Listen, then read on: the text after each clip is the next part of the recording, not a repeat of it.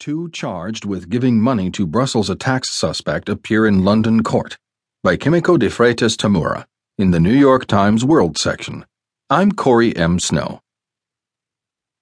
Two men living in Birmingham, England appeared Friday in court after being charged with supplying money to Mohammed Abrini, the man in the hat who confessed to having accompanied two suicide bombers to Brussels airport last month.